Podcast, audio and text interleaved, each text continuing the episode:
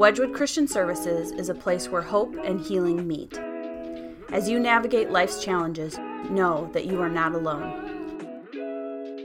Hi, I'm Hillary Kirkendall, Marketing and Communications Coordinator for Wedgwood Christian Services, and these are the stories of real people who work at, learn from, and grow through the nationally accredited faith based nonprofit. These are Wedgwood's Coffee Break Conversations.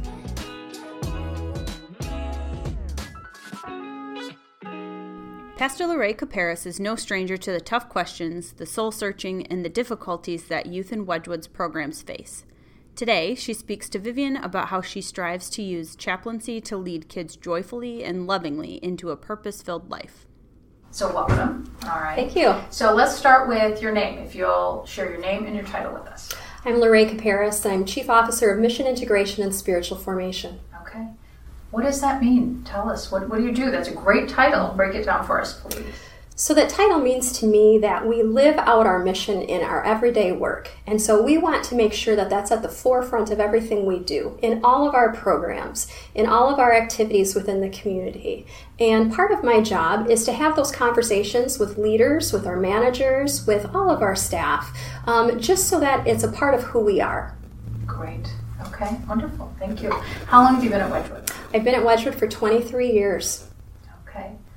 How has your role changed? What did you start doing? So my, my role has changed immensely since I started at Wedgwood Christian Services in my late 20s. I had been a chaplain in a hospital and came from a high stress environment, loved working with families, with children's, with people who were going through real critical times in their lives.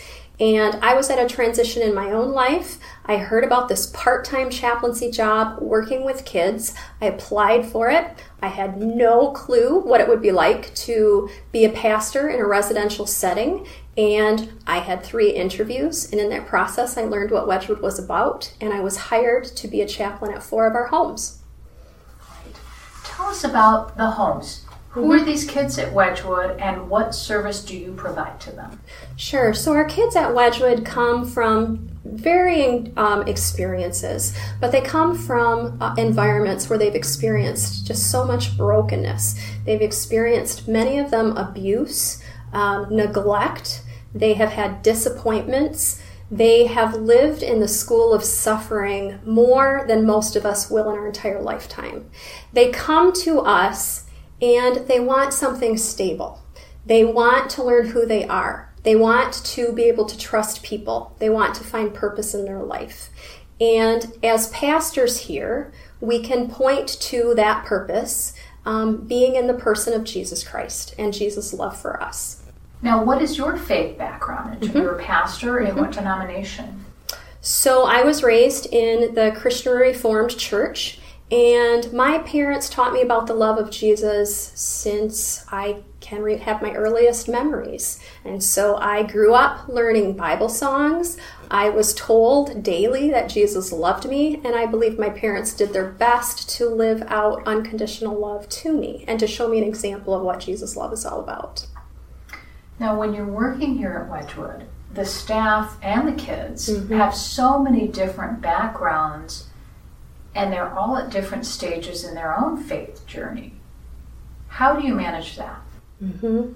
So I manage that by really listening to where people are at and not making assumptions about our faith. Our faith is not linear. It's so important to listen to where people are at in their faith journey. And what we want people to understand here is that our kids need to see Christ in what people do, not necessarily in what they say. Our kids have come from places um, where they didn't know what love really is all about. They want to learn to love themselves. And so we want our staff here to just come and show them an example of what human love really is. And that's where we intersect in our faith. We know that we're loved by a God who can love us perfectly, even though we ourselves cannot. Um, we both point to Christ in that, but we also show them who Christ is all about in how we interact with them. Now, how do you meet with the kids? Are you in the homes regularly with the residential clients? How, what's what is your experience? like with them on a, on a daily basis? So, on a daily basis, I might lead different groups with the kids. Um, for example, today I'm preparing for a group to lead tomorrow in the homes. And so I'm putting together a little Bible study with a craft because it's close to the 4th of July, we are making fireworks with paint on black construction paper. And we're talking about how we see God in explosive ways sometimes, and we see God in silence way, in silent ways. And so as we watch the fireworks in the sky, we wait in anticipation for what we might see. So there is silence, and then there's also the splash of color and excitement and God communicates with us in different ways. So that's the type of lesson I'll do with kids. But I also just interact on a day to day basis. I walked on a home today and talked to staff, and a client happened to be there. So having conversations with how their day is going, what they plan to do, um, what they have done already, and just being with them in their day to day activities. How do you see God at work? Mm. I see God working in the small and the big things. I see God working in staff who prepare meals, who get kids up in the morning, who hold them accountable, who love them, who say the hard things, who encourage them, who let them know that they matter, who let them know that they have purpose and value, who show them that they're accepted no matter really what they do and that they'll be given second chances. So I see God mostly in people and in interactions and in relationships, both among employees and how we treat each other, but also in our interactions with the clients. How has this work at Wedgwood changed you? Hmm. I think how it has changed me mostly is that I'm willing to get my hands dirty. Um, life is messy. And especially here at Wedgwood, emotions are loud and messy, and we need our kids to experience them. We need them to own their narrative. We need them to understand that their story is important and that God is an important part of their story also. And his hope and love interweaves with their story, it intersects in a powerful way. But I'm willing to live in the messiness of life. And that's coming pretty natural for me the more years that I spend here. How do you see the faith component of the work you do impacting the treatment clients at Wedgwood mm-hmm. receive? Our kids here, more than anything, want to experience belonging, acceptance, and purpose. They can find belonging in the family of God and in being loved by the perfect parent. We don't know where life will take them, but God goes with them so they can find belonging and family in God. Recently, one of our clients shared with me that he wanted a forever family. We don't know if he'll get a forever family uh, here on earth, but he will receive a forever family in his life with Jesus. And so that's where I really experience faith here at Wedgwood. We also hope that they develop a trusting relationship, begin to trust people, and perhaps begin to trust God. So we allow them here to explore both their faith and explore what life is all about. No question is too dumb. We say that all the time. And we want them to ask those hard questions we want them to admit what they don't know and to be accepted in that moment for anything that they bring to us. And we're willing to stick with them as they um, walk through those difficult steps in life. Tell us about a child that you remember meeting mm. maybe last week, maybe 15 years ago. Um, and their story is one you cannot forget. Mm. Well, there have been so many. I went to Young Life Camp with a girl who was challenged with some substance abuse and lived with a family whose parents also were challenged with substance abuse.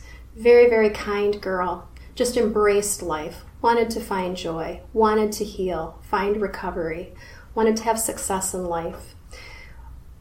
We went as a group to Young Life Camp, and some other clients went along, and one of the other girls made it very, very difficult for everybody to enjoy the experience. And she really tried to sabotage the joy that others were having. And during a quiet time, this girl said to her, You know, I've chosen to be kind because I'm not treated with kindness, and I don't want anybody else to have the experience that I have. This other girl shared just the opposite.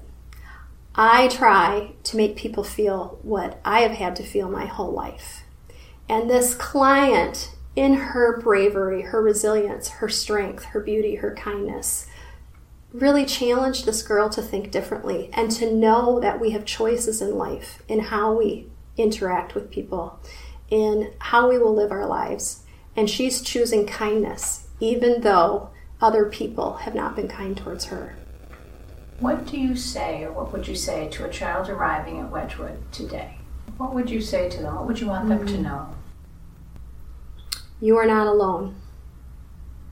We are going to be with you during this chapter. We're not going to leave you. There's nothing that you can do to push us away. We're in it with you. So you do meaningful work here, Pastor Lorraine, and it cannot be easy.